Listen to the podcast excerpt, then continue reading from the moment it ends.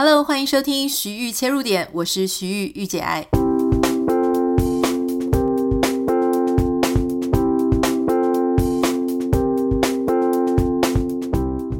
收听今天的节目，今天很开心，我们再度邀请到我的学姐 周木子，她出了她的应该是第五本书了，对不对？对，哎，第六本，哎，第五本，第六本 应该是第六本啊，我好不行哦。这本新书呢，它有一个很有趣的书名，叫做《亲密恐惧》。然后我看到这个书名的时候，我也是愣了一下，我想说，哎，亲密恐惧是？是亲密的部分比较多呢，还是恐惧的部分比较多呢？今天我们就是要来跟大家了解一下他这本书里面最重要的在讲什么。我们欢迎周慕姿。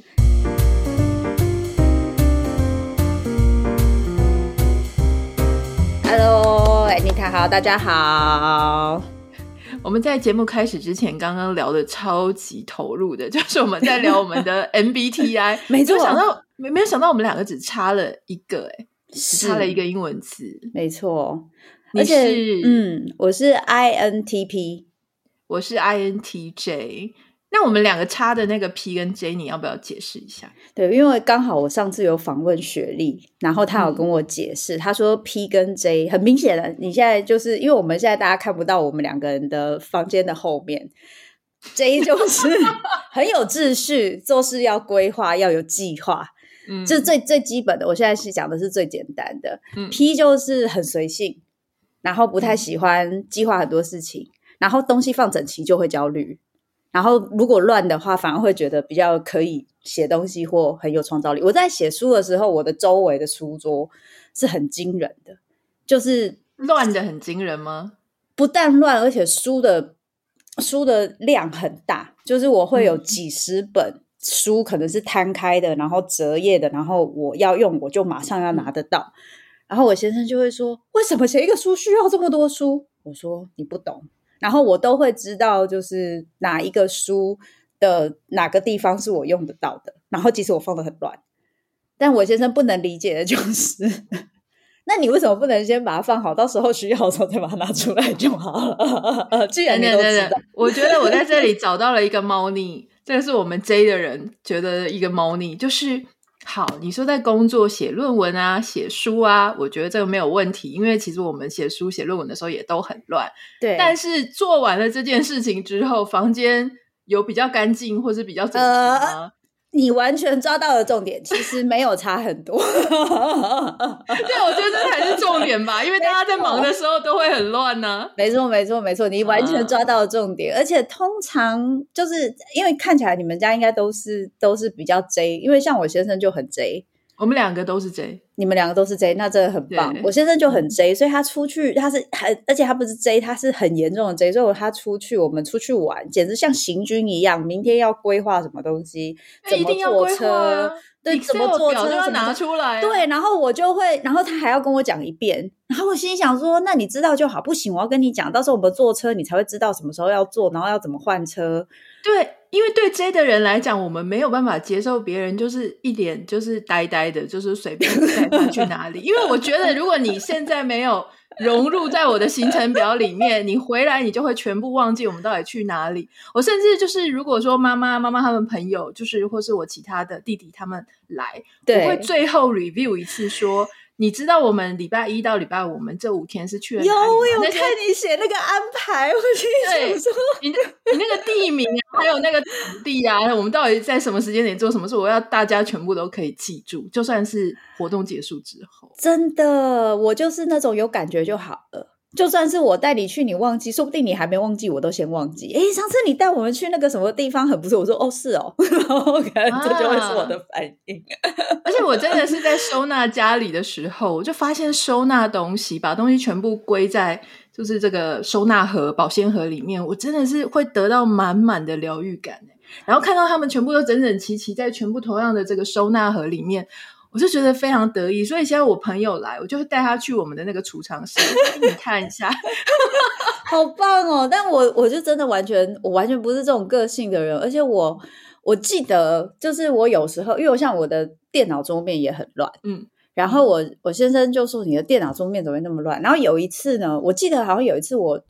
gay 搞，就是我就是不是一个很有秩序的人，然后。我忘记你有没有在我脸书看到，就是我为了要把我的，就是我现在说你都寄你的初稿都这样随便寄，然后你也没有在设密码，然后你都 Word 档直接寄出去给人家看，你怎么会这个样子？然后我就说哦好，他说你至少就是换个 PDF 吧，或至少设个密码吧。然后我就好，我就设密码。就我设密码之后，我就就忘了密码。我我我设密码，我还设不同个。这档案设不一样，然后我设密码没有一个秩序，嗯、就有秩序的 J 都会有设密码一个秩序嘛。对啊，我是有一个档案是把所有密码记下来。对对对对，我现在对，没错，我现在也是这样。然后对啊，然后我设密码完全是看我当时的心情，所以我当时的天时地利人和决定这个逻辑是怎么样，我就设那个密码。然后，所以我之后不管是设密码也好，我收纳也好，找东西找我都有逻辑，但是都是我那个时候的逻辑。所以现在的我要去猜那个时候的我逻辑是什么，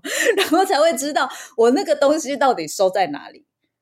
所以后来我就会觉得，天哪，这好辛苦哦！那还不如不要。辛苦的是 J 吧，辛苦的是你家的 J 吧。我觉得我现在，我先生现在那个情绪的容纳值床越来越高。他他昨天看我在那边，因为就是最近书也写完一段时间了，我跟他说书写完，我就要整理我的书，嗯、然后他就每天经过我那一堆书就看一眼。他现在已经决定不讲，因为他会很挫折，他就会看一眼。然后我最近被他看的不好意思，我开始在收。然后我在收之后，我就开始好难决定哪些书要就是送走、丢掉，或是不要，或是就送给别人。我好难决定，我都觉得每本书都有它的意义在。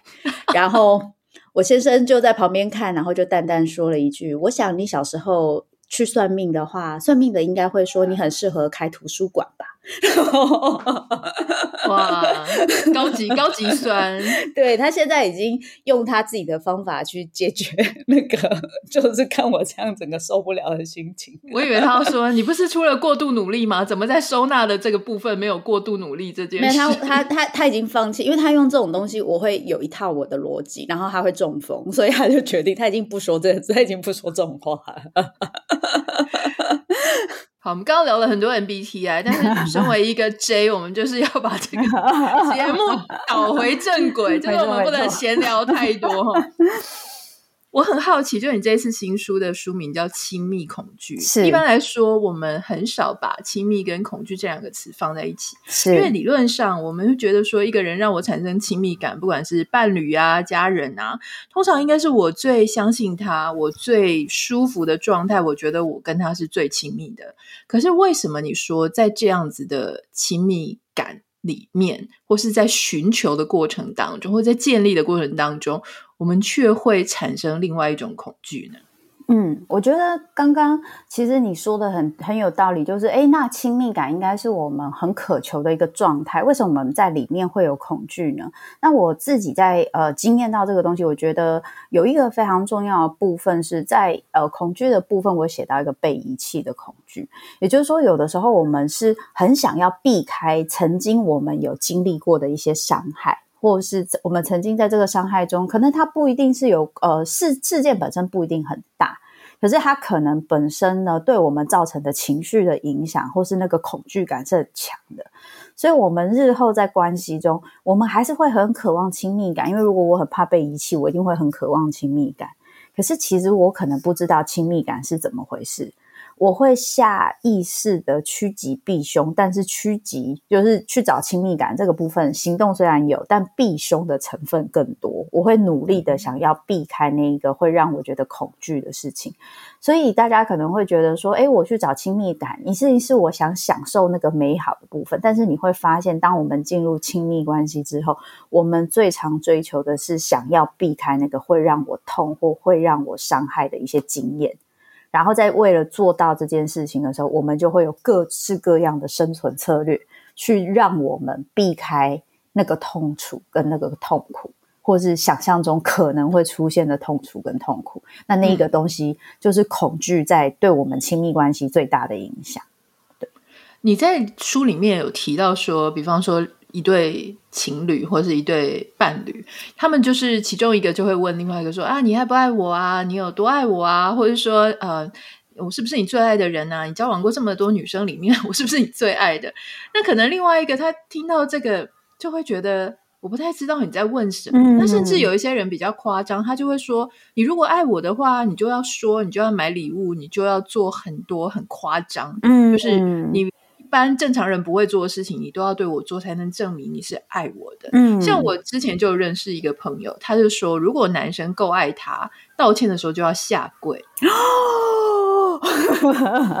我心里想说，谁再爱你？遇到这样子的状况，我都会掉头就走，想说你有什么问题啊？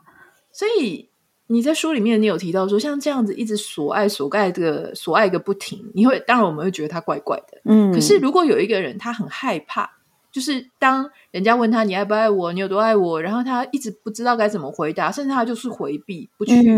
碰这件事情，嗯、其实他也是有恐惧在里面。是是，为什么？为什么这两个人同时都有？其实我觉得亲密恐惧一讲到这四个字哦，很多人就会想说，那就是会逃避亲密感嘛。所以那个会从亲密关系里面撤退的、绕跑的，然后跑得比较远，那个他有亲密恐惧，这好像大家比较可以理解。所以刚刚那个没办法说爱的啦，然后你一亲近他就阴阳怪气呀、啊，然后呢，但是你不理他，他又会生气啊，这种你就可能比较可以理解说，哎，这个人很有亲密恐惧。嗯，可是那个追很紧的、黏很紧的、要很多的，他其实也有亲密恐惧。他的亲密恐惧是他对他对他的另一半的想象。必然是要他想象的那个样子，一定要是他理想那个样子。如果不是那个样子，他就可能会被抛弃，会被丢下，然后会被不要。所以他要想尽办法控制这个人，要长得像他想象的一样。所以要不就是他会说：“你一定要下跪道歉，我才相信你是真爱我。”然后你一定要买什么东西给我，你才是真爱我。你一定要手机让我装定位，我才会相信你是真爱我。也就是说，我没有真心的去理解现在跟我交往这个人他长什么样子，他需要是什么，他是什么个性的人。我全部是用我自己那一套要做到什么才叫爱我的那一套放在他身上，所以我并没有认识真正的他。而我想象的那一套全部是为了避险，就是都是为了要避开那个会让我被伤害、被遗弃的那一个恐惧的风险，对。可所以这时候，如果那个被所爱，就是说，我现在说啊，你应该要怎样怎样怎样。如果对方他回应我的方式是跟我讲说，我做不到，这不是我的个性，他就不管是婉转的或直接的拒绝了他，那这一段关系会变成怎么样？那那个所爱的人他会有什么样的接下来的策略？那就要看他有没有觉察，因为如果他没有觉察，这一个拉扯会不停不停的发生。那就是说，今天另外一方很有界限，他说，但是他可能也搞不太清楚。就是一一般，如果我们今天对这个关系很重要，我们还是会有一段时间会觉得，我可以做，我还是尽量配合，因为我知道你需要。可是当你测到了我的底线的时候，我就会开始拒绝你。然后对方对于你的拒绝呢，他如果今天是用很积极的行动，他可能就会开始，你看吧。你就是不爱我，你就是不在乎我，你就是只在乎你自己，你真的很自私。在爱里面，你只有你自己，没有我，我们之间的关系要怎么办呢？然后对方被他 这样讲一讲，如果对方不是那种，就是他不是那个很怕被控制，他其实某方面也算相对配合，他可能会在这样不停的指责跟攻击当中开始怀疑。是不是真的是自己的问题？这是煤气灯效应吗？那某方面也会有一种，就是另外会有一种觉得说，我也还没有办法下定决心离开这个关系的时候，嗯、我可能还是会去配合，我可能还是会去去。就是息事宁人啊，割地赔款啊，但是会到某个程度之后，我突然觉得我不行了，然后我就想分手。然后重点是这个攻击跟指责的，他不会只有攻击跟指责这个样貌，他也有委曲求全跟尽力配合跟讨好的样貌。也就是说，在我书里面有特别讲啊，战就是生存策略战，就用攻击指责去索爱跟讨好，其实是类似的东西，只是讨好是一个变形。所以你会发现很多战啊攻击的人，他们也会做讨好，因为是同一型。那逃的人呢，他们也会做讨好，但是那个内在的那个心情比较不一样。讨那个逃的讨好比较像妥协，我做了，我就可以过着长治久安的生活，你就不会来烦我了。于是我做，可是我不一定是为了你开心，或者我只是为了就是我不要被影响，我而不是因为我怕被你丢下。我只是怕你会影响我，或者你会伤害我，所以我做这件事。但站的讨好就比较像是，我好怕被你丢下哦，你要丢下我了，我好害怕，所以我赶快去多做一些你会能够继续留在这个关系的事情。那问题是，如果对方是比较讨的，他看到对方为他做改变，因为讨的人是不会。想要为对方做很多很多很多的改变，所以他看到对方愿意为他做一些改变，他就会想，那这段关系也许还是可以继续的吧。于是他就会再继续，然后也或者他是真的是比较自我的讨，他就觉得说，哦，好啊，那反正你有做改变，我们继续下去，我也没损失，那这个关系就有机会再继续下去。所以他不会就是像你说的，就是他一直指责。然后他看他跑之后，他还一直指着不会。他看他跑之后，他就会吓一跳，然后赶快再把他拉回来。然后这个关系跟这个纠结就会继续。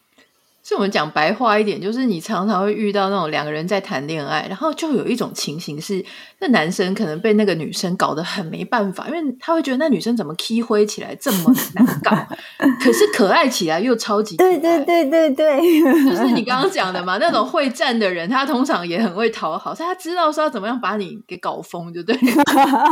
可是最好玩的事情是，就是这两个人会互相吸引。也就是说，他可爱的样子对这个桃来说真的很可爱，但是对有些人就来对那个站来说说不行，这我不行。但是就一样，那个逃对某些也是逃的人就说哦，你不理我，那你就不要理啊，拜拜。可是对某些站的人就会觉得他那个逃就很像是一个一个一个 button 一样，一发生之后他就会觉得他忍不住就想把他追回来，其实他没有很喜欢他。对，这也是会发生的。嗯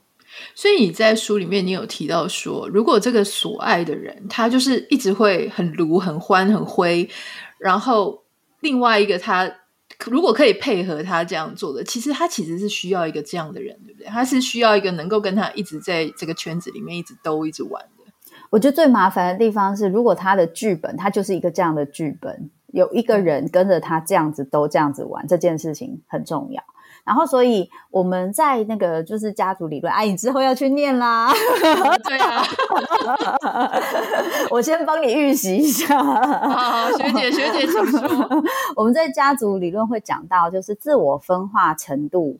的人，就是我们的自我分化程度会决定我们选择的伴侣。所以，所谓自我分化，就是说我本身情绪的成熟度，还有我本身就是一些议题啊、一些状态的程度。然后也就是说，我的情绪特别容易被别人影响，然后我特别容易跟人家缠入那个纠结的关系跟情绪当中的人，他特别容易会找到就是会对他做这样的事情的人，就是我们的自我分化，我们会找跟我们自我分化差不多的伴侣，他也才会吸引我们。嗯、听起来很恐怖吧？白话文好像常常听到就是说啊，这个人就是有一个渣男命或者是渣女命，就是我怎么遇到的都是一些控制狂啊，或者是那种。很爱嫉妒的啊，或是甚至是各种奇奇怪怪的现象。嗯、可是你的意思是说，老实说，这个在找伴侣的这个人，他觉得他很衰、很倒霉，每次都遇错人的那个人，他可能自己有一些他自己没有察觉的，一直在一直个回圈里面，一直不对，又又对，又或者是像我书中讲的那个重复的爱情脚本，他有一个想要去达成的一个、嗯、一个需求，一个他想要完成的一个关系的想象。于是他很容易就去找这样的关系，就比如说我有遇过有些人，他就是在家人的关系中，他父母跟他是很冷淡的，所以他很容易再去找一个很冷淡的人，然后想要让他的关系变得不一样，他可以成功的让这个冷淡的人很爱他。那也会有相反，比如说像我自己，我就是我爸爸就是那种波西米亚人，漂配的浪子。所以我就觉得我一定要找一个像我妈妈一样，就 J 很高的嘛，很有秩序。我爸就跟我一样 P 很高，然后就是我要找那个很有秩序、秩序，然后很内敛，然后很怎么样、很怎么样的人。但是后来我上次有一次上吴吴若权大哥的节目，然后他听我讲我先生的事情之后，他突然冒出一句话，因为我一直觉得我先生就是就像你这样，就是他就是一个很可靠，然后很安全的人。然后若泉大哥说：“可是他会好多东西，他会打鼓，然后语文，然后兴趣做模型，他会好多东西。他跟你爸好像，好有才华。”然后我就觉得一一语惊醒我梦中人。然后我回去好好想了一下，我才发现我的安全感让我找一个要像我妈妈一样很可靠的人。嗯，可是我内内在的渴望是我好渴望像我爸爸那样很有才华的人可以留在我身边，然后我没有发现这件事，我这么这么多年完全没有发现这件事，很可怕吧？可是，在这样子的一个伴侣旁边呢，哈，就说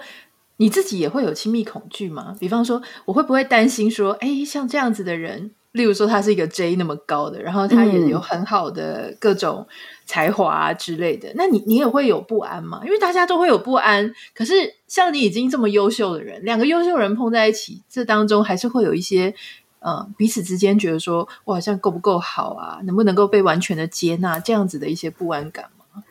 其实诚实的说，我当初会来念资商，很大一个。部分就是因为感情关系，我那时候念广电所的时候，跟他简直是吵到不可开交，非常非常痛苦，真的。然后我我我的确是那个时候就觉得人生就是继续这样下去不是办法。如果我真的跟他结婚的话，那就完蛋。所以我那时候就觉得说，OK，我我需要发展我自己的事情。可是你说我自己有没有还有我自己的亲密恐惧？我诚实的说，我觉得亲密恐惧这件事情它没有那么容易疗愈。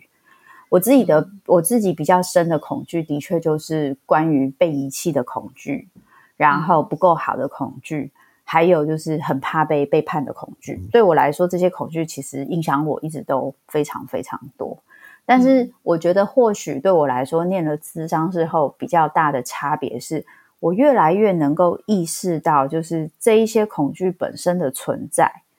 可能不是因为我够不够好，或他有没有做什么。就是当然，有些人他真的会怕被叛被背叛，是因为他的另一半真的做很多事情，所以你会怕是正常。但有一些是，如果他真的都没有怎么样，可是你那一个，你会因为日常的一些小迹象，就突然就会升起一个好高好高的的的的一个恐惧。我随便举例，我其实到现在可能都还是会，比如说他今天穿不平常比较少穿的衬衫出门。我可能那个马上下意识那个警铃就嗯，就会嗯，为什么他今天穿这个衬衫出门？就是那个曾经受创过的大脑，它其实那个警铃系统就是会怎么，它就是有点像我书里面讲的情绪重现。可是因为我现在知道这件事情可能跟我自己的关系比较大，而不是跟他的关系比较大，嗯、所以我比较有办法先安抚这个情绪之后，再去做厘清现实。然后评断这个状况，以及我对这个人的理解，然后推敲出一个合理的推论之后，我就会不会再做出像以前一样可能非常过激的啊，或是一些生存策略。这其实是我这本书就是很想要带大家可以疗愈的部分。我觉得你讲的好诚实又好坦白哦。其实你知道这样听起来多少听众是非常的安慰，是 不是只有我觉得很紧张？像我自己啊，有时候看到我先生在看手机，在看讯息的时候，脸上偶尔会露出一种谜样的微笑。对对对，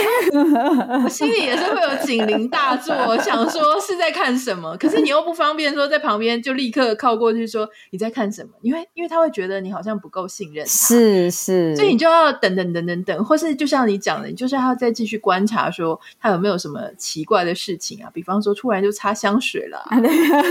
大头贴就开始换成比较帅的，然后或是只有一个人的之类的。对对对对对，所以大家不要那么紧张，自己有一些恐惧的心情，因为其实这样多多少少这种小小的不安感啊，或者是小小的一些心情上的起伏，我觉得还挺正常的。是，可是你在书里面有提到一句话，我觉得。的很有趣，但也想要请你就是自己来解说一下这一句。你说，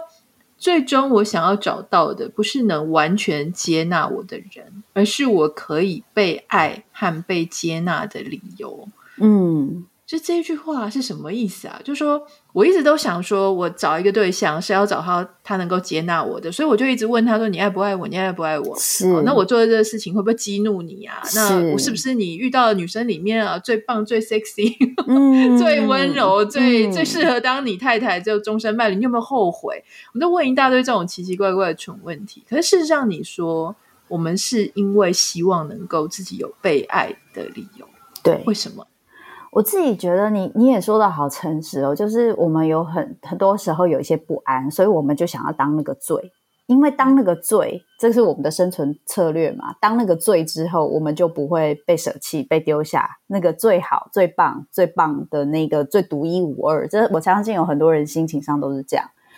可是，其实我们去追求那个罪，也就是我们想尽办法要避开任何一点点会被就是呃丢下、被遗弃、被不够好的那个可能性，其实是我们内在没有完全真的相信，我们就是我们自己的样子是可以被爱跟被接纳的，所以我们需要是那个罪，然后。我们需要那个完全的包容，是因为任何一点点拒绝都会让我们担心，这就是我们不被爱的理。所以我最终其实真的想得到的，其实就是我是值得被爱的理由而已。就是这个理由其实只要一个，你是值得被爱就好了。可是我们的害怕，因为我们太需要这个东西，也可能我们没有得到过这个东西，所以我们最后的害怕会让我们要避开所有不被爱的理由。这其实我需要的是被爱的理由，但我最后。走的那个方向是我要避开所有不被爱的理由，但我却忘记了去理解，嗯、其实我只要知道我自己是值得被爱，这样就够了，我不用去避开所有可能会被遗弃或不被爱的理由。我这样讲大家是不是？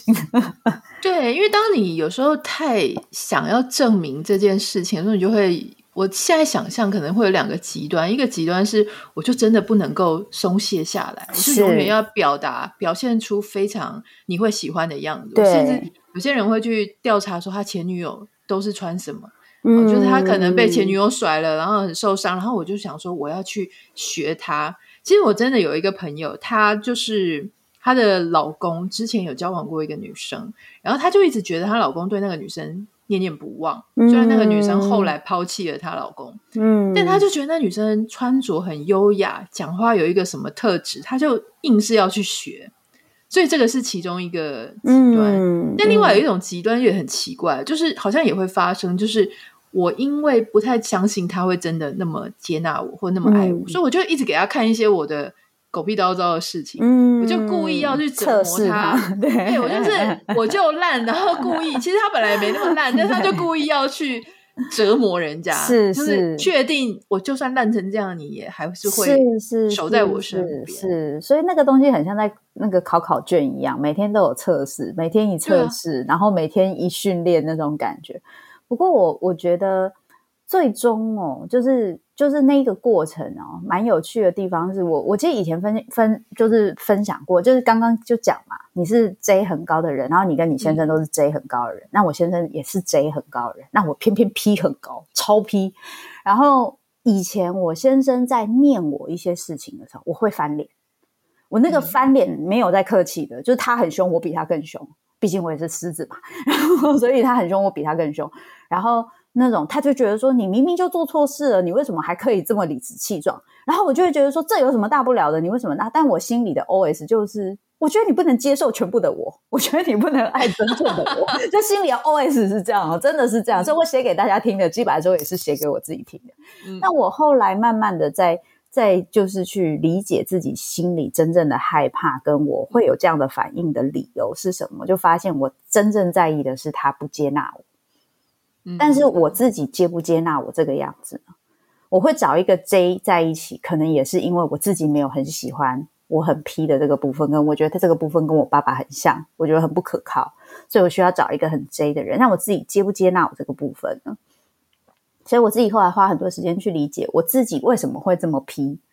会不会这件事情它其实真的带给我很大的帮助？所以我才会成为一个这么 P 的人，然后也有可能是我其实有些事情我很 J，比如说我在出书弄就是这些字啊，还有弄那些排版的时候，我的编辑绝对不会觉得我很 P，他一定觉得我 J 到爆炸。然后他们 就是我记得那时候过度努力第二版就是校稿的时候。然后我们的另外一个编辑帮我把校稿拿回去，然后他就拿给我的编辑说：“哎，慕姿好像看起来弄了好，就大概好几百张的那个标签纸，就是要修改的地方。”他就淡淡说一句：“这已经是第二次校稿了。”就是我对于我很在乎的事情，其实也没好到哪里去。所以我自己知道，哎，我开始比较认识我自己是怎么样的人之后，我能够接受我比较 P 的部分，然后我也知道他会对这个部分。在意之后，反而有些事情比较可以幽默的化解。比如说，我跟你讲，你一定会受不了。我倒那个咖啡豆，常常不小心会有几颗掉出来咖啡机外面。嗯、对，然后我不会注意到，我不是故意不看，我是真的不会注意到。那对于 J 很高的人，完全不能理解，他就会觉得我是故意不捡。所以我先生有一次就非常生气的骂我说：“为什么会有人这么大了，咖啡豆还会倒了掉出去外面，然后还不捡？”然后我就说：“因为咖啡豆它有不羁的灵魂。”好啦，我捡回来了 这种的。然后像这种互动，就是我以前一定是做不到，就是我一定会觉得。我一定会觉得这个东西，我会觉得你凭什么这样骂我？你这样骂我就不尊重，你就是看不起我，然后我就会骂回去。那现在我就可以理解，那是他的个性，他需要这个东西，我能够做，我还是配合，因为我还是会乖乖捡回来。但是我可能不需要跟他这么硬碰硬。而我觉得，如果我没有真正理解我自己对自己的看法，跟我在意的部分。这一种不停的觉得我不够好啊，不停的觉得我比不上他，或者是我被抛弃啊的这种恐惧，它会影响我生活中的层层面面。在我看来，我觉得你是很喜欢你自己这个特质。为现在啦，对，因为如果你你，我觉得你会非常清楚，你身边要有一个 J，你才能够放心做你的 P。你说的好有道理哦，没错。对，因为我其实就是这样子，我就发现说，哎，我老公好靠谱啊，他做什么事情都会计划的很好，是，就是因为在他旁边，我才可以你知道撒野啊，我就感觉做一些我自己天马行空、三分钟热度，反正最后还是有人会。好棒哦，好棒哦，好棒哦！所以说不定再过个几年，我跟你聊天，你就变 P 了呢。我很久以前 是 P，我是后来年纪越大，然后就变成 J。对对对，哦，很有趣哦，居然可以这样子。对啊。最后我想要问哦，因为在书里面有提到一个非常有趣的事情，就是关于霸气总裁。然后我看到这一段的时候，好喜欢哦，对，我很喜欢，因为。我自己也觉得，我有一段时间非常的想要遇到那种霸气总裁型的人，嗯、所以其实不只是那种我们想看那种小说里面啊，或是偶像剧里面那种霸气总裁，就会遇到一些傻白甜。对，对，对，那傻白甜有一种是真的傻白甜，一种是把自己武装成女强人的傻白甜。对，那我们我们可能就属于那种人家觉得啊，我们很强势啊，很能力很好，但事实上我们内心也渴望遇到一个。他比我还要知道我需要什么，是他哦，就是他就是会跑出来就跟你讲说错，呃，怎么样才是对的？对，或是在我们还没拿伞、还没有拿什么东西的时候，他就已经，比方说菜单，我们还不知道吃什么时候，他就已经点好了。嗯，然后外出的时候，哎，我们都还没有决定交通工具，他车已经或直升机，已经开来了。那对，那格雷的剧情嘛，就他就直接开直升机来，对对。可是事实上，你有提到霸气总裁的这样的关系，虽然感觉很梦幻，也是大家内心的这种小女生的一个幻想。可是你说这种关系反而是有点危险的。是，那我讲一个东西哦，那个霸气总裁的安排哦，那个背景有一个很大的重点，就是他真的要很有钱。你想象一下，他安排好的是直升机，跟他安排好的是脚踏车，那感觉是不一样。或是他安排好的是牛车，啊、不要说脚踏车，是牛车，或是什么三轮车，你应该就会觉得呃，对，差很多嘛。所以我觉得蛮有趣的东西是他的这一个很霸气的行动，是用很多美好的东西包装的，你会觉得那很不错。可是我会说这件事情有点危险，是因为我年轻的时候也非常喜欢霸霸气总裁，我就觉得哇，就是。你还没做，他就把你的需求读懂，然后就帮你做好，这是一个多么贴心的行为。而后来我慢慢发现，这个行动本身，它其实带有很多上对下跟父母对小孩的状态。就是我，你是一个无行为能力者，所以我可以帮你把你的需求、你的想法，这是一个很聪明的妈妈哦。小孩还没哭，他就已经猜得到小孩要做什么做什么，他全部都帮你准备好。嗯。可是你不是小孩。你有自己的意志，你有可能有的时候需要吃别的东西，那他能尊重吗？大部分可以，因为这个就是说生存策略嘛，能够做到这种照顾，然后能够做到，而且他没问你的意愿，他直接安排的人，他多半不太习惯问你的意见，这个一定是一体两面的。那所以你今天有自己意见的时候，他的感觉就是他为什么需要照顾这么多呢？就是因为他希望他被肯定嘛，这是他表达他的价值的一种方法。结果你跟他说你不需要这个，那他会不会打击？他会不会受伤？他会不会生气？所以这件事情他就会变成一个恶性循环。有的时候我们也会因为太希望得到他的关注，我们不一定真的想要他这么多的照顾，可是我们喜欢这么多的关注。我们以前没有得得到过这么多爱的关注跟注意，所以我们会误以为我们也喜欢这个照顾，所以我们会放弃我们的自主权去交换这个照顾，然后慢慢的他对你的影响就会越来越大，然后慢慢的他的价值观就变成你的价值观。然后慢慢的，你就会觉得他都是对的，你都是错的，你都是比较差的。他的安排，他的想象，他叫你吃什么都是为你好。即使你超讨厌吃胡萝卜，他每天打一个胡萝卜汁给你，告诉你这对身体很好，你也必须要喝。然后慢慢的，你自己就不见了。所以我觉得这件事情其实蛮危险。那再加上如果对方的那个主控味道太重，那个主控跟顺从的状态就会很容易出现。那你们之间的关系就很容易会变成 PUA，对啊。我觉得你在讲这个的时候很有趣，就是我脑子想，原本想的是女生很期待遇到一个男性的霸气总裁嘛，是。可是你刚刚讲一讲讲一讲，我发现哎，很多熟年的男性大叔家里有老婆，然后被老婆照顾很久了，哎，他们通通都变成霸气主妇照顾的。婴儿，你知道吗？是就是是是，老婆是老婆帮他买内裤、买内衣、买袜子。老婆跟他说，今天要喝胡萝卜汁，明天要喝蔬菜汁，对今天要吃什么比较好？他们慢慢的就丧失了行为能力。你有发现？没错，其实角色是会互换的。你超棒的，没错。而且这件事情很有趣的是，当他们做这件事情，感觉到那个照顾的时候，某方面其实也是在重温他以前跟他妈妈的关系。所以这就是为什么有很多人说他呃跟就是太太结婚久了，太太很像家人，嗯，就是很像他妈，做很多他妈的事情，然后他会需要恋爱的感觉，所以他会出去外面 再找一个，或是就是感受一下，甚至感受一下他可以照顾对方，他可以当那个霸气总裁，然后呢，他再回来被就是。像跟他妈妈的关系一样，就是他就是乖乖的听话，然后被照顾的很好，但是他没有什么太多的自己意志，在这个家也没有太多自己的位置跟声音的这个状态。嗯、对啊，所以我觉得最最适合的一个方式是你还是要让对方，不管他是男生女生，他是你们是什么关系，就是让他觉得他自己现在在做的一切是他出自内心，他思考过，他也愿意在这一段关系里面。这样子活着，这样子付出，而不是他好像就是突然之间有一天，他发现其他选择，或者他突然被启蒙了，什么时候他发现说哈，这个是被迫的，通通都是被迫的，这都不是我自愿的。对，所以我我觉得我们自己跟对方知道自己的需求很重要，然后了解自己的恐惧，你才知道你的恐惧有的时候其实会钳制你的需求。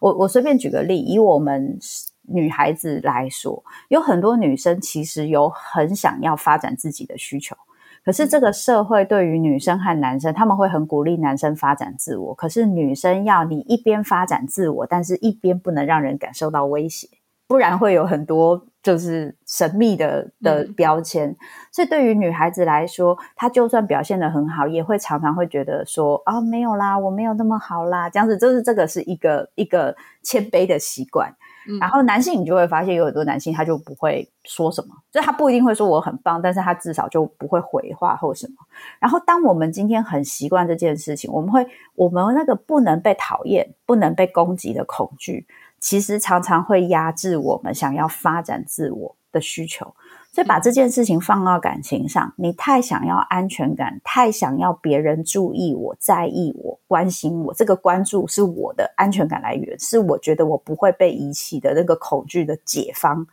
我就不敢对对方说出我真正的需求。嗯，我会接受对方用他的方式照顾我，可是你真正的需求可能不是这个。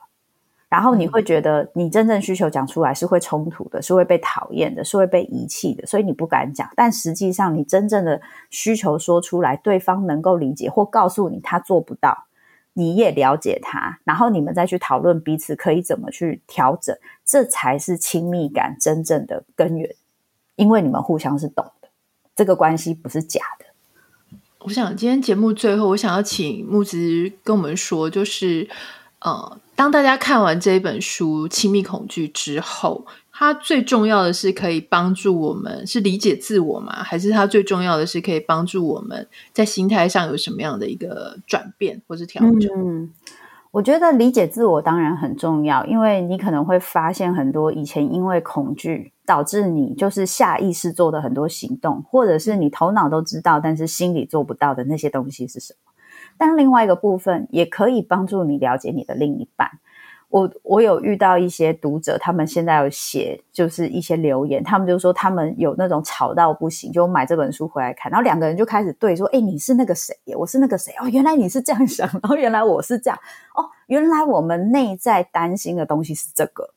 那他们就有机会可以讨论，因为我们要真正去理解自己的恐惧跟感受，其实没那么简单。